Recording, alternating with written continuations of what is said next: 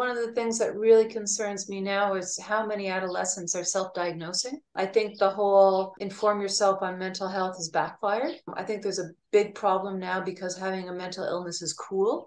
A lot of the adolescents actually want uh, a diagnosis they, they want the the bragging rights this sounds horrible but there's an element of truth to it that also tells me that the pendulum has completely swung now we were talking about the two extremes I'm really trusting don't just have an over awareness, we have a, a, wanting to belong to the group of mental illness. I'm really trusting that that will swing back into the desire for better health, which we are seeing in our profession, whether it's the biofeedback or the neurofeedback.